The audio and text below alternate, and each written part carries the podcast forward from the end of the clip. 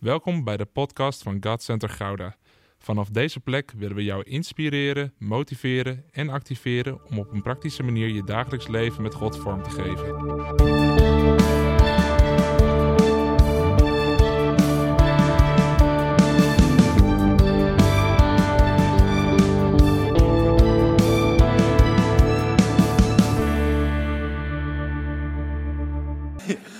Oké, halleluja. Oh, te gek om zo bij elkaar te zijn. Ik eh, ga vandaag dubbel zo lang preken, want ik mag maar één keer. Halleluja! ja, dat is even schakelen. Ik mocht iedere keer twee keer, maar, maar nu is het eh, één keer. Dus eh, jullie zijn de, de pineut.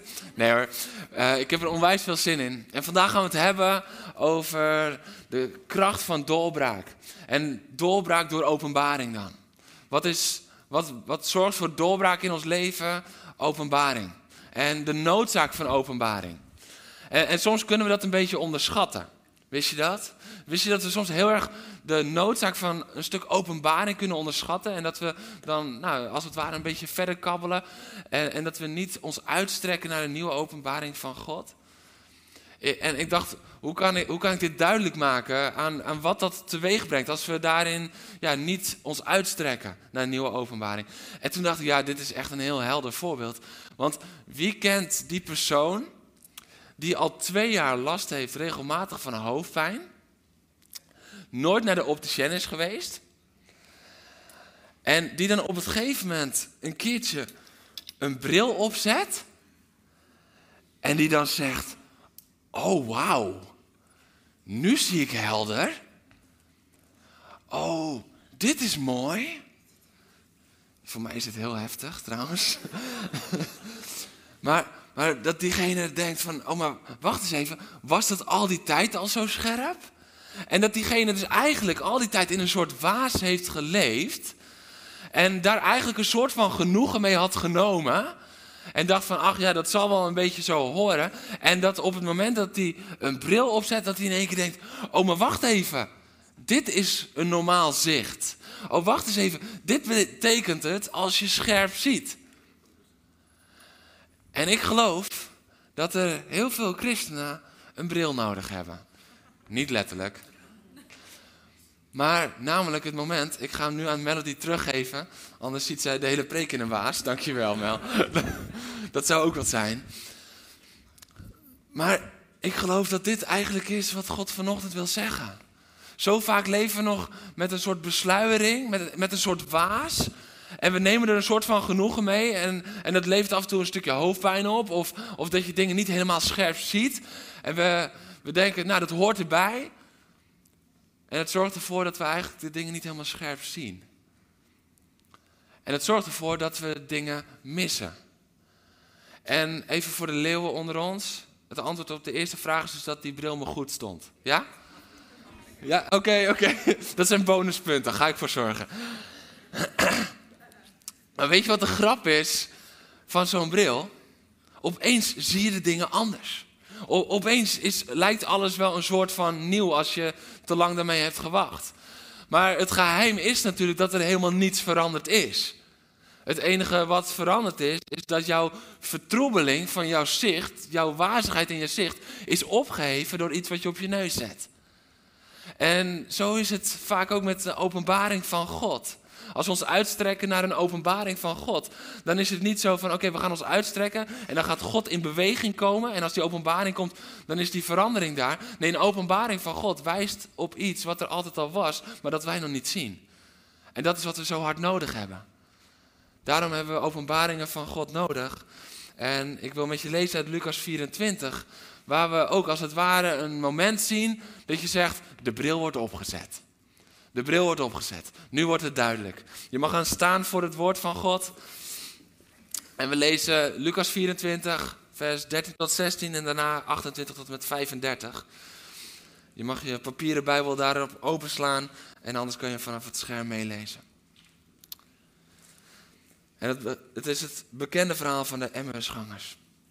Diezelfde dag gingen twee leerlingen op weg naar een dorp dat Emmaus heette. 60 stadie van Jeruzalem verwijderd. Ze spraken met elkaar over alles wat er was voorgevallen. En terwijl ze zo met elkaar in gesprek waren, kwam Jezus zelf naar hen toe en liep met hen mee. Maar hun blik werd vertroebeld, zodat ze hem niet herkenden.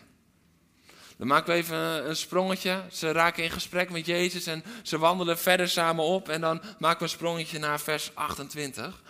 Ze naderen het dorp, Emmaus, waar ze naar op weg waren. En Jezus deed alsof hij verder wilde reizen. Maar ze drongen er sterk op aan om dat niet te doen. En ze zeiden, blijf bij ons. Want het is al bijna avond en de dag loopt ten einde. Hij ging met hen mee het dorp in en bleef bij hen. Toen hij met hen aan tafel aanlag, nam hij het brood, sprak de zegenbeden uit, brak het en gaf het hen. Nu werden hun ogen geopend. Nu, op het moment dat Jezus het brood breekt, nu werden hun ogen geopend en ze herkenden hem. Maar hij werd onttrokken aan hun blik. Daarop zeiden ze tegen elkaar: brandde ons hart niet toen hij onderweg met ons sprak en de schriften voor ons ontsloot. Ze stonden op en gingen meteen terug naar Jeruzalem, waar ze de elf anderen aantroffen. Die tegen hen zeiden: De Heer is werkelijk uit de dood opgewekt. En hij is aan Simon verschenen. En de twee leerlingen vertelden wat er onderweg was gebeurd. En hoe hij aan, uh, zich aan hen kenbaar had gemaakt door het breken van het brood. Halleluja, je mag gaan zitten.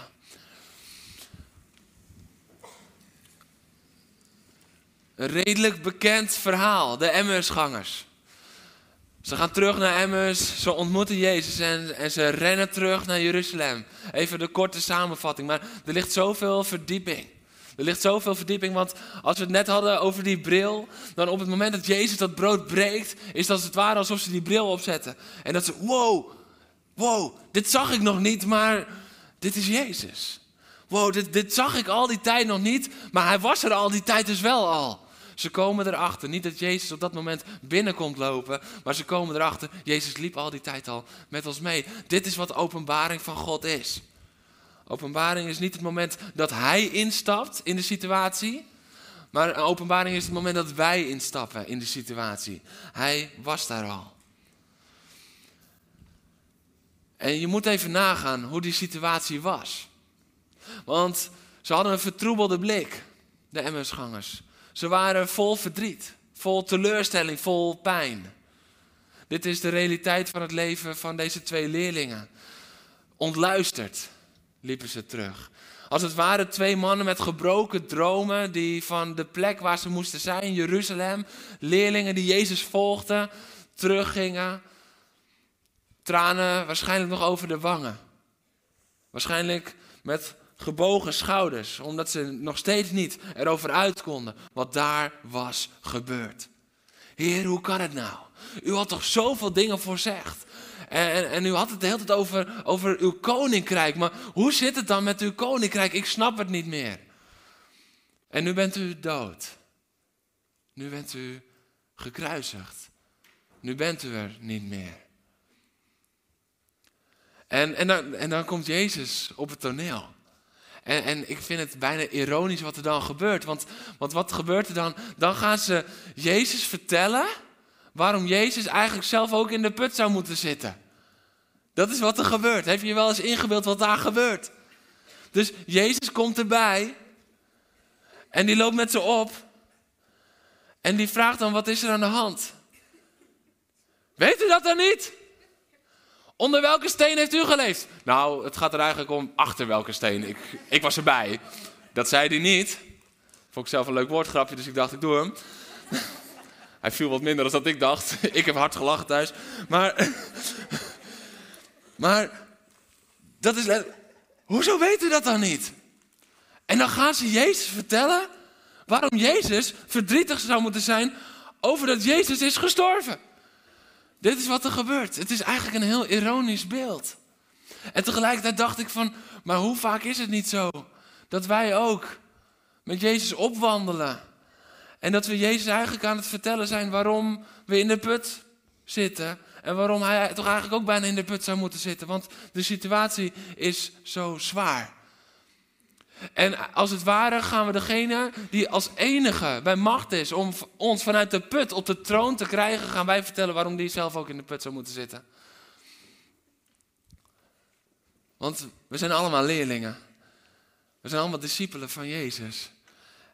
En soms lijken we ironisch genoeg meer op de MS-gangers als dat we zouden willen. Maar dit heeft te maken met een gebrek aan openbaring. Want op het moment dat de openbaring komt, zal je straks zien, gaan we straks op terugkomen, is het helemaal anders in hun leven. Op het moment dat openbaring komt, draait jouw weg 180 graden. Kijk naar Paulus. Kijk naar Paulus, wat daar gebeurt. Paulus was een christenvervolger. Hij dacht dat hij het voor God deed, vanuit wat hem geleerd was, als schriftgeleerde, als fariseer.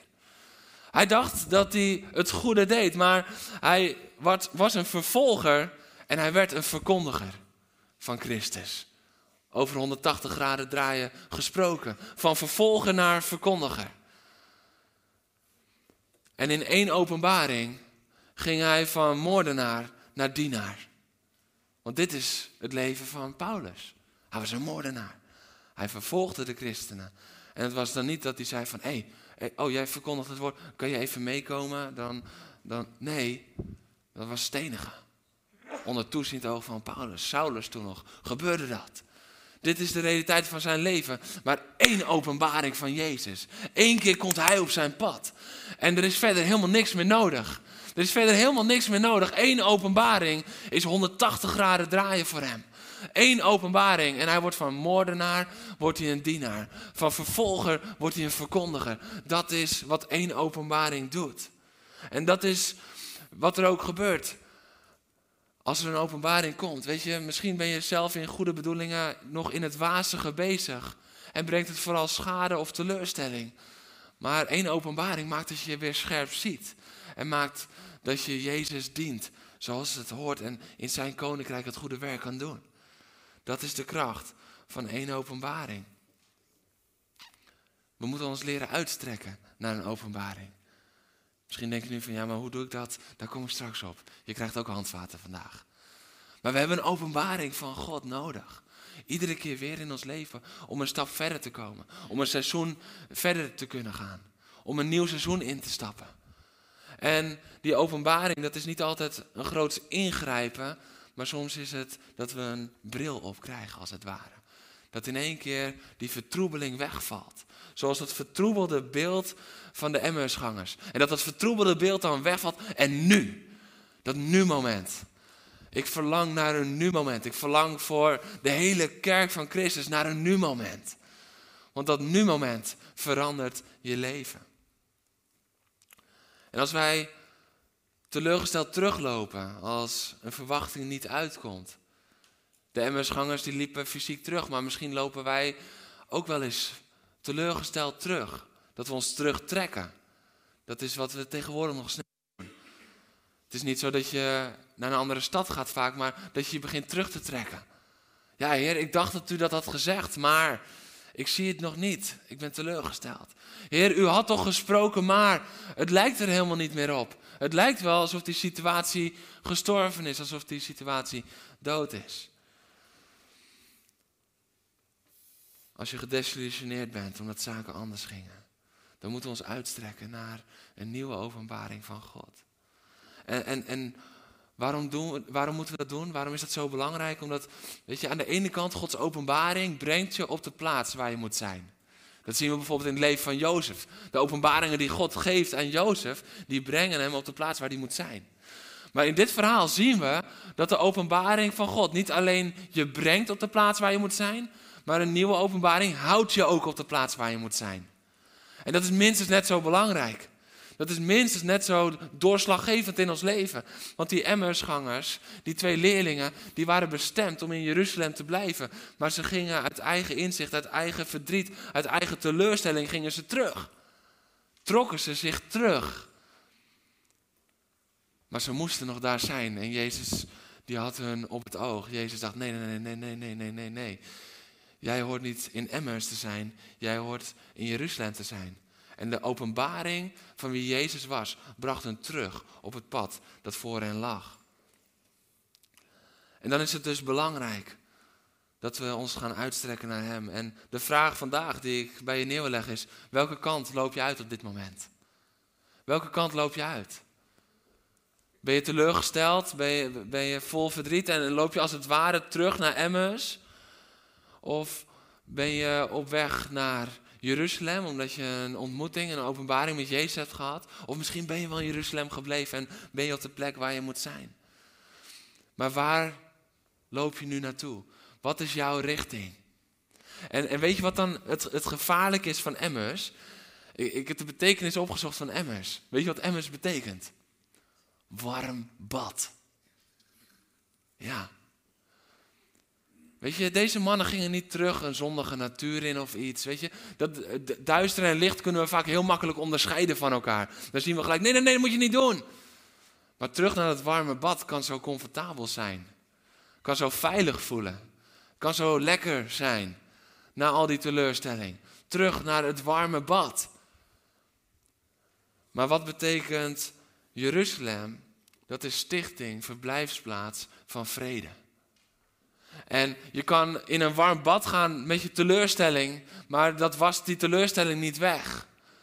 De enige plek waar dat is, is in vrede.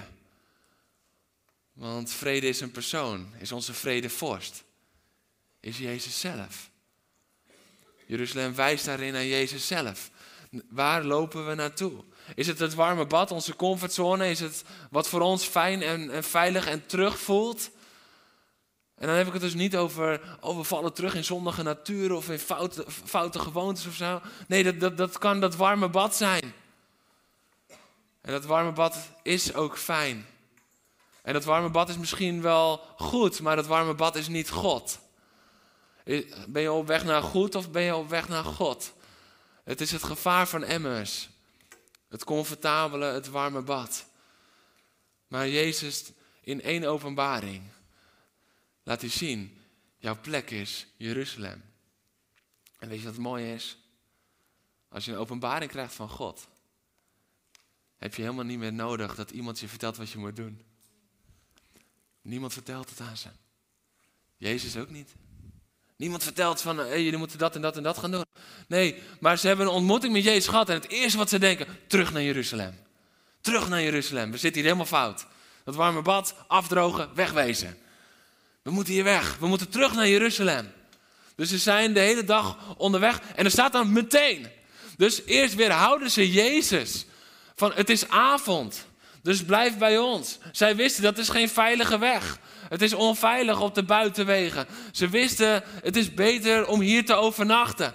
En wat staat er? Ze hebben aangelegen, het is nog later in de avond. En ze krijgen die openbaring. Jezus wordt aan hun zicht ontrokken. En ze denken niet meer na over wat is logisch, wat is fijn. Nee, ze worden gedreven, één openbaring. En ze, meteen gaan ze naar Jeruzalem.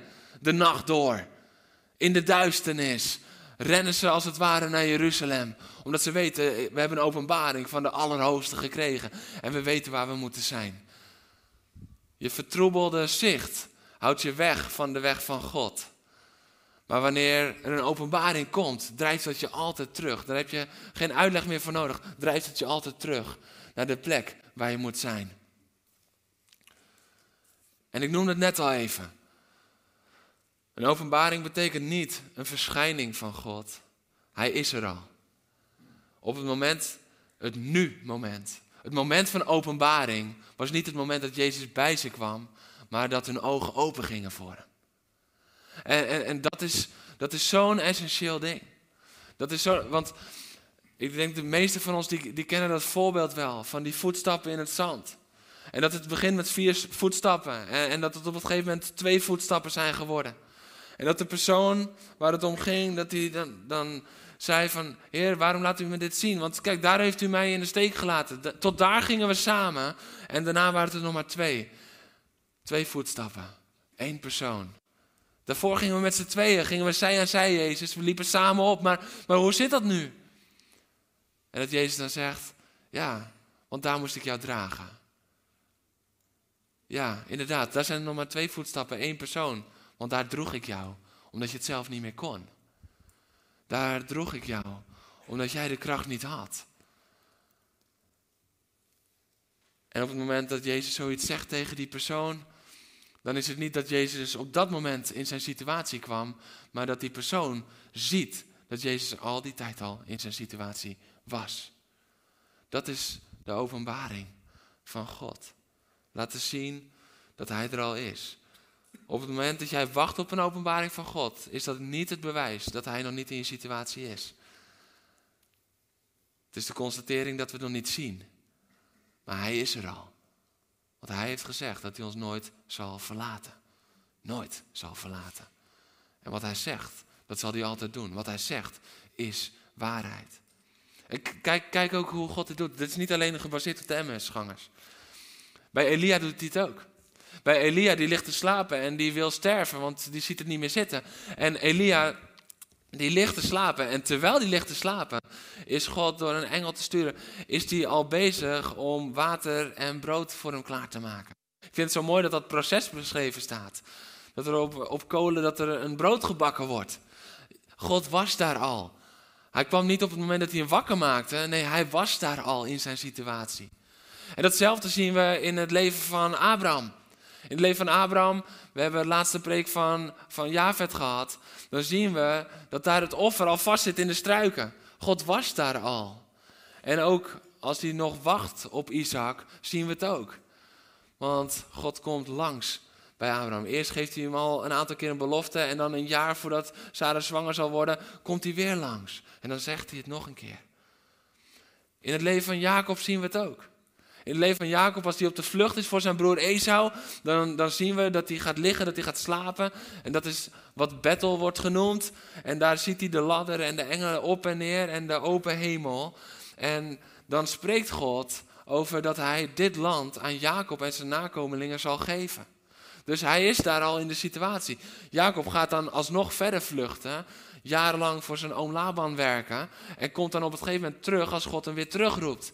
Maar dat is niet het moment dat God op het gegeven moment eindelijk in zijn situatie komt. Hij was er al voordat hij helemaal was weggevlucht. We zien in alle facetten van het woord, van de Bijbel, zien we dat God er al was. En dat de openbaring laat zien, ik was al die tijd al met jou. Maar die openbaring, die drijft ons ook weer 180 graden de andere kant op. Van teleurstelling naar vertrouwen. Van pijn naar genezing. En nu met de emmersgangers is dat dus precies hetzelfde. Jezus wandelt mee een hele tijd met ze. En hij wordt deel van hun verhaal. En weet je, dat, dat openbaarde zijn hart nog een keertje dieper aan mij. Dat ik dacht, Heer, hoe liefdevol en hoe, hoe prachtig bent u eigenlijk.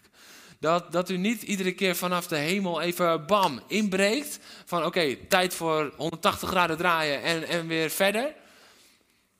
Maar dat u zoveel van ons houdt dat u met ons oploopt. Dat u zoveel van ons houdt dat u deel wordt van ons verhaal. Zoals Jezus deel werd van het verhaal van deze twee leerlingen. Deze twee leerlingen die hem vertellen wat er allemaal met hem is gebeurd. En je ziet Jezus nergens daar moeilijk over doen. Hij begint te onderwijzen, te onderwijzen en nog steeds zien ze het niet. Maar dan op het gegeven moment als hij het brood breekt, dan zullen ze het zien uiteindelijk. Dat is openbaring. Het is niet een flits uit de hemel die jou raakt, maar jouw ogen die geopend worden, dat hij er al die tijd al was. En dit, dit, dit laat zoveel van Gods hart zien. Want als we God zien als iemand die, boem, ingrijpt. En dan moeten we weer bidden en wachten. En dan, boem, hij grijpt weer in. Dan blijft hij in onze gedachten, in ons hart, misschien alsnog die afstandelijke God. Die, ja, die af en toe iets doet voor ons. Ja, hij gaf toen genezing. Of ja, hij gaf toen bevrijding. Maar voor die bevrijding liep hij al die tijd al met jou. Voor die genezing liep hij al die tijd al naast jou. En was hij met jou? Werd hij deel van jouw verhaal? Dat is het vaderhart van God. Dat is het hart van onze Heer Jezus. Openbaring is niet dat God in beweging komt. Openbaring is dat wij in beweging komen omdat we zien dat Hij er al die tijd al was. En al in beweging was. Dat is wat openbaring doet, wat openbaring is. Hij wil deel zijn van jouw verhaal. En terwijl ik daarmee in gebed was, dacht ik, hoe vaak laten we hem deel zijn van ons verhaal? Of zeggen we, nou het is wel, hier, hier heb ik wat pijn, hier heb ik wat teleurstelling, laat mij dit maar even doen. Laat, laat, laat, laat mij eerst hier even rustig over worden. Laat me eerst dit even verwerken. Of durven we te zeggen, Heer Jezus, kom in mijn verhaal. Kom in mijn verhaal. En, en zoals de MS-gangers, de leerlingen, hun hart gewoon helemaal openden. Zelfs toen ze nog niet wisten dat het Jezus was. Maar ze maakten die man, die uiteindelijk Jezus bleek te zijn, maakten ze deel van hun verhaal. Ze trokken zich niet terug, nee, ze deelden het. En wat doen wij als we teleurgesteld zijn? Wat doen we als we pijn hebben, als we verdriet hebben? Wat doen we als we iets niet helemaal begrijpen? Als we niet begrijpen waarom gebeurt wat is gebeurd. Wat doen we? Trekken we ons terug of maken we Jezus deel van dat verhaal van ons? Van die onzekerheid in ons misschien wel. Die teleurstelling, die pijn, die gebrokenheid. En Jezus zegt, mag ik deel worden van jouw verhaal vandaag? Mag ik deel zijn daarvan? Want hij wil zich aan jou openbaren. Want we hebben een openbaring nodig om weer in beweging te komen. We hebben een openbaring van God nodig om opnieuw te gaan zien wat we eigenlijk al lang al weten. Wist je dat? Er wordt, wordt iets heel essentieels uh, gezegd. Ik, ik zei net al, openbaring is niet iets nieuws, want dat heet creatie. Als God iets creëert is het nieuw, als God iets openbaart was het er al. Maar als God iets openbaart, dan gaan wij geestelijk zien wat we al een tijdje ervoeren. Wist je dat? Want dat, dat zien we hier ook bij die Emmausgangers. Moet, moet, moet je opletten wat ze zeggen. Nu werden hun ogen geopend. Nu, dit moment. En ze herkenden hem. Maar hij werd aan hun blik ontrokken.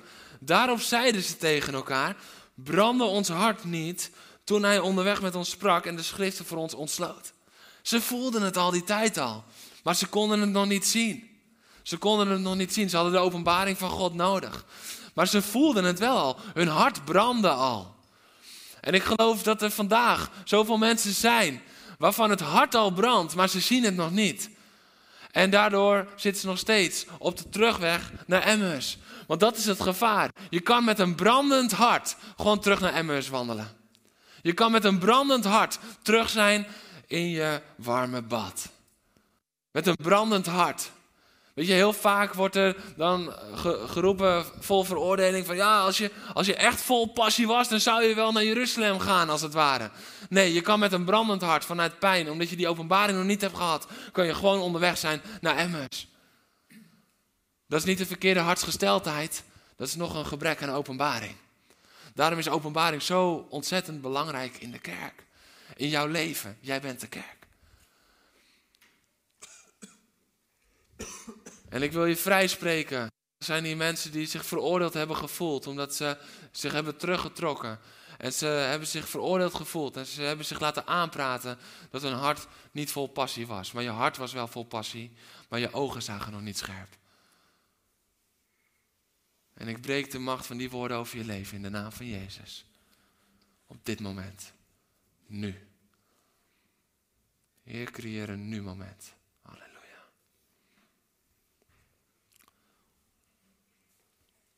Hoe vaak brandt ons hart niet? Maar weten we niet wat we ermee moeten doen. Dus lopen we gewoon door. Hoe vaak brandt ons hart niet? En weten we niet wat het betekent, dus lopen we gewoon door.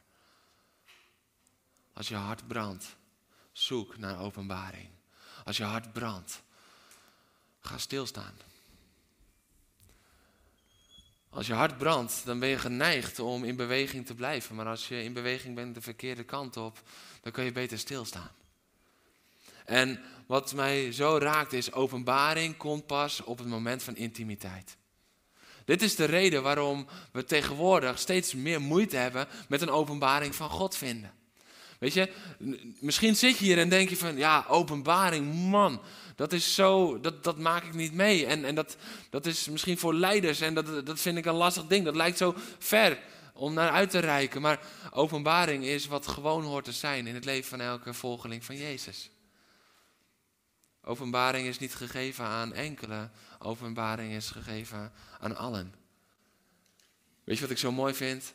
Dat dit twee leerlingen waren die naar de andere elf gingen. Dit waren niet de elf dichtstbijzijnde discipelen. Dit waren gewoon leerlingen die daar nog omheen hingen. Dit laat, Jezus laat alles zien in het woord. Hey, dit is niet alleen voor mijn discipelen. Dit is niet alleen voor die elf. Dit is niet alleen voor die kleine elitegroep. Nee, dit is voor iedereen die mij volgt. Voor iedereen die mij volgt is openbaring weggelegd. En iedereen die mij volgt, die bezoek ik. Dit is wat Jezus hier laat zien. Maar wat we dan zien is dat op het moment dat ze intimiteit hebben met Jezus, dan gaan de ogen open. We hebben perioden, momenten van intimiteit nodig.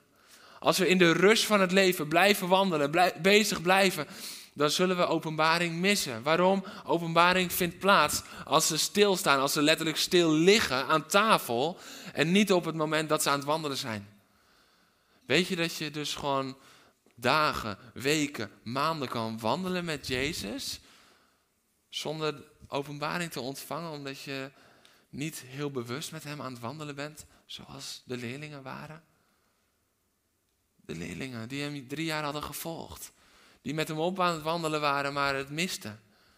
En op het moment dat ze dan een moment van intimiteit hebben met elkaar, ze lagen met elkaar aan aan tafel en, en ze aten met elkaar. En het breken van het brood, wat in de Bijbel altijd staat voor de intimiteit. Jezus openbaart zich daarin. Op dat moment gaan hun ogen open. Op dat moment ontstaat er een nu-moment. Nu gingen hun ogen open. Nu werden hun ogen geopend. Nu herkenden ze hem. En hij werd aan hun zicht ontrokken. Gods openbaring leidt niet tot vragen, maar je weet precies wat je moet doen. Ik vind het zo mooi. Het eerste wat ik dacht toen ik dat las, is van eigenlijk is best wel gek. Weet je wel, eindelijk herkennen ze hem. Dus ze hebben uren met hem opgewandeld. En eindelijk herkennen ze hem en hij wordt aan hun zicht ontrokken. Ze zullen wel vol vragen hebben gezeten, maar dat zaten ze helemaal niet. Ze zaten vol kracht en ze wisten waar ze naartoe moesten. Ze zaten vol antwoorden, want ze wisten waar ze naartoe moesten. Ze wisten precies wat ze moesten doen, zonder dat Jezus zei, ga nu naar Jeruzalem. Hij openbaarde zichzelf en ze wisten waar ze heen moesten. Dat is de kracht van de openbaring van God, ook in jouw leven. Als je het idee hebt dat je het wazig ziet, dat je het niet scherp ziet. Je hebt een openbaring van God nodig. En daarvoor moet je intimiteit met Hem hebben. Je moet letterlijk stilstaan. Wat is de grootste vijand van openbaring tegenwoordig? Dat is de rust van het leven. De snelheid van het leven. En die snelheid van het leven, we nemen God mee in die snelheid van het leven. In plaats van dat we stil gaan staan uit die snelheid van het leven om met God te zijn. Want in die plek van intimiteit, daar openbaarde hij zichzelf. Daar liet hij zien, ik ben het. We kunnen niet verwachten dat in twee minuten voordat we doorrennen naar ons werk, of twee minuten voordat we met de kinderen aan de slag gaan, of twee minuten in de auto, dat we diepe openbaringen krijgen, want God verlangt naar intimiteit. En je hebt die plek van intimiteit en rust ook nodig om de openbaring te kunnen ontvangen. Hij weet wat we nodig hebben. Daarom ben ik zo enthousiast over de 40 dagen tijd die eraan komt. Laat het een, een, reis zijn waarin je heel veel stilstaat. Laat het een reis van 40 dagen zijn waarin je heel vaak stilstaat. Waarin je de tijd neemt voor intimiteit. Intimiteit met Hem, want dan gaat Hij zich aan jou openbaren. Wat is de kracht van speciale weekenden, conferenties, kampen, vaste perioden? Wat is de kracht? Het is echt niet dat God opeens sterker aanwezig is hoor. Het is echt niet dat hij opeens, oh ze zijn aan het vasten, nu kan ik meer. Nee. Nee. Het is, ze zijn aan het vasten, nu zien ze meer. Want ze rennen me niet voorbij. En ze vragen niet of ik meega in hun rennen. Nee, het is tijd voor intimiteit. Ze staan stil. En ze nemen tijd met mij. Dus ik kan me openbaren aan hen. En het zal antwoorden geven aan hen. Want dan zal je het, eh, het branden van je hart zal je herkennen. Het branden van je hart. En daarop komen ze in beweging. Dus het is niet wat nieuws. Nee, dat branden van hun hart, dat was er al. Maar ze komen in beweging op het nu-moment. En ik verlang voor een nu-moment voor zoveel van ons. Dat we in een nu-moment komen. Dat je denkt, wow, wow, zo had ik het nog nooit gezien. Zo, zo heb ik nog nooit ervaren. Zo heb ik Jezus nog nooit ontmoet. Zo heb ik nog nooit mijn roeping ervaren. Zo heb ik nog nooit gezien dat Jezus mij heeft gesteld op de plek waar ik moet zijn. Een nu-moment. Want een nu-moment zorgt er altijd voor dat je in volle kracht gaat opereren. En weet je wat het ook dan nog eens is? Een openbaring van God. Jouw reactie op die openbaring, die zorgt voor de volgende plek waar je hem ontmoet. Dat vind ik zo mooi. Zijn vernieuwde aanwezigheid volgt op jouw reactie op zijn openbaring. Zijn vernieuwde aanwezigheid volgt op jouw reactie op zijn openbaring. We zien het bij de Emmausgangers. De volgende plek waar Jezus ze ontmoet vanaf vers 36 is in Jeruzalem. Jezus ging naar Jeruzalem, dus zij moesten wel hun reactie om terug te gaan naar Jeruzalem, dat was de goede reactie. En op die reactie volgde opnieuw een ontmoeting. Dus een openbaring staat nooit op zichzelf. Het is ook alweer de weg naar een nieuwe ontmoeting met Hem. We zien het ook bij Elia. Elia die dan de openbaring krijgt van God. Het brood krijgt, het water krijgt. En hij wordt ook gezegd van, zo kan je de reis aan. En dan gaat hij 40 dagen, 40 nachten, gaat hij naar de volgende berg. En op die berg zal hij God zien. Op een manier zoals hij God nog nooit heeft ontmoet. Op een manier die wow, de heerlijkheid van God vertoont.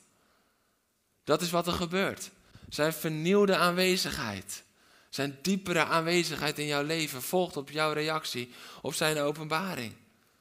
Weet je, dat is hetzelfde als Abraham. Hij krijgt een openbaring van God die hem zegt: Je moet je zoon gaan offeren. Maar als hij niet was gegaan, weet je, dan had hij nog steeds vriend van God geweest. Dan had hij nog steeds geliefd geweest door God. Was hij nog steeds een kind van God. Dat was hij allemaal nog steeds als hij niet was gegaan. Maar hij had daar nooit gezien wat er op de berg voor hem klaar lag. Het offer van Jezus. Jouw reactie op zijn openbaring geeft vernieuwde aanwezigheid van hem in je leven. Een nieuw level van zijn aanwezigheid. Een verdieping van zijn aanwezigheid. En de vraag is, als hij zegt ga, wat doen we? Blijven we zitten? Of gaan we dan en gaan we hem daar opnieuw ontmoeten? Nog dieper ontmoeten. Want hij wil jou ontmoeten op de plek waar hij je heen stuurt. Hij wil jou ontmoeten op de plek waar hij je heen stuurt. Dat is wat we zien bij Elia. Dat is wat we zien bij Abraham. Dat is wat we zien bij Jacob als hij weer terugkomt. Dat is wat we zien bij David. Dat is wat we zien continu door het woord heen.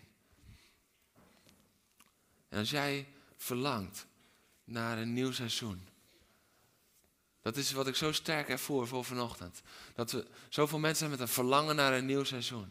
En dat voelt ook een beetje als een nieuw seizoen. Want er kan weer veel meer en er is een stuk vrijheid teruggekomen. Maar misschien zit je hier in een, in een vrije samenleving, maar zit je nog steeds gebonden. Vanuit teleurstelling, vanuit pijn die je hebt opgelopen, schade die je hebt opgelopen. En je verlangt naar een nieuw seizoen. En God zegt, ik wil je een nieuw seizoen geven. Kom dicht bij mij. Ik wil me aan jou openbaren. Want Gods openbaring is altijd het begin van een nieuw seizoen. Gods openbaring is het begin van een nieuw seizoen.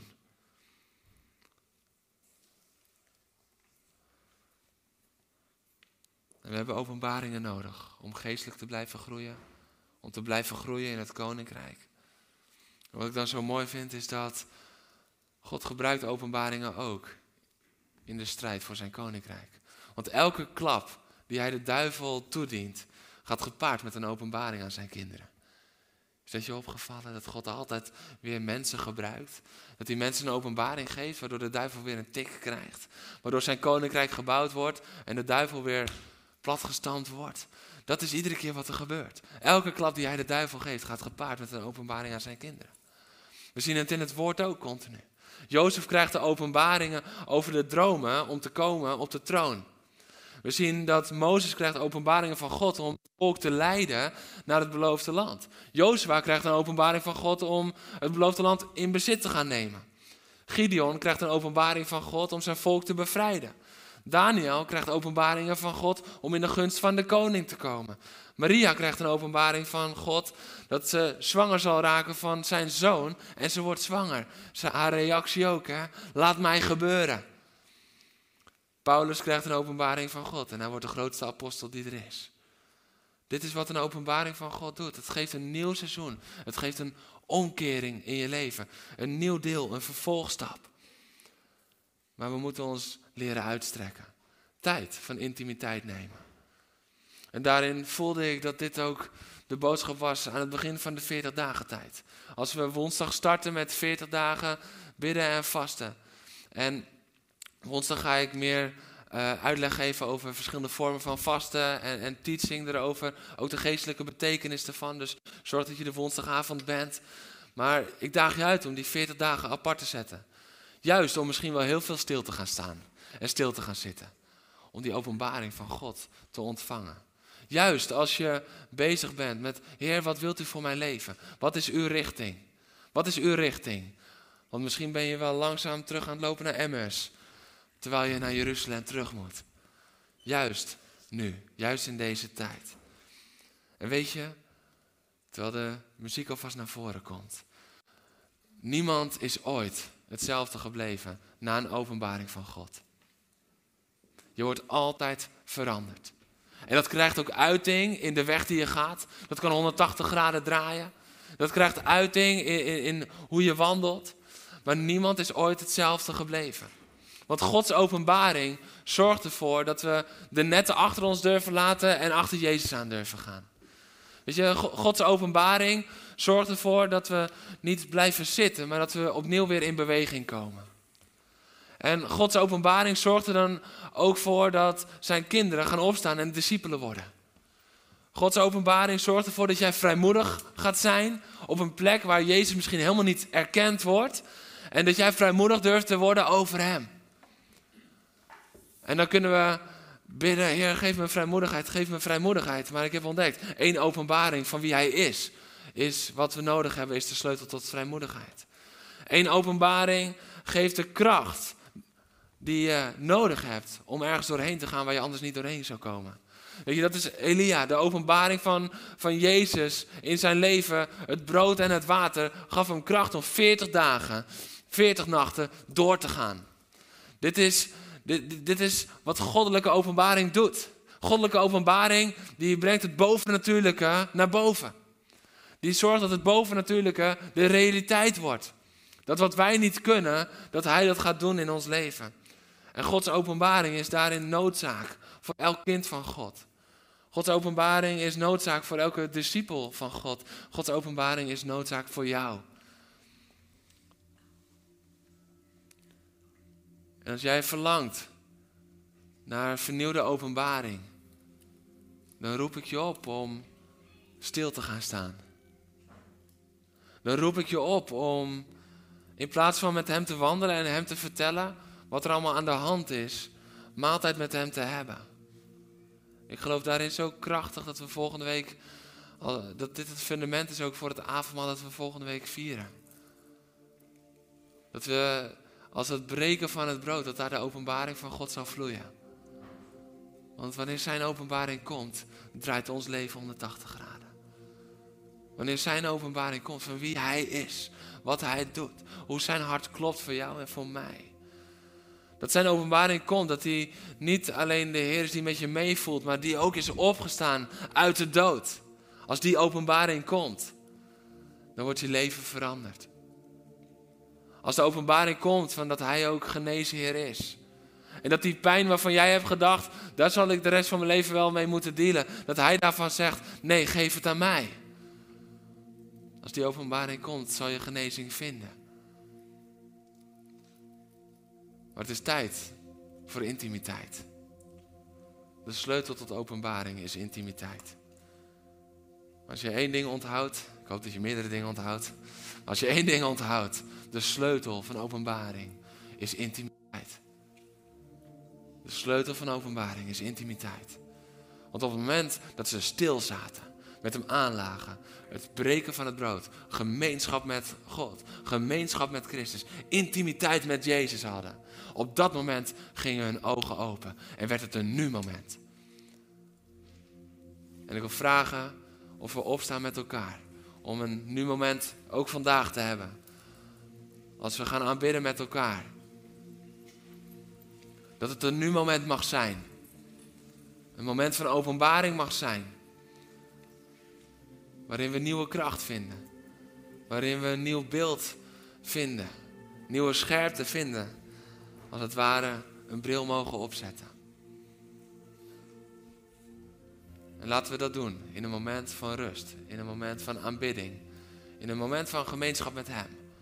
In een moment van intimiteit. Bedankt voor het luisteren naar deze podcast. Volg ons op onze kanalen om verbonden te blijven. Heeft deze aflevering jou geraakt? Deel dan op je socials en tag ons, zodat we samen meer mensen kunnen bereiken.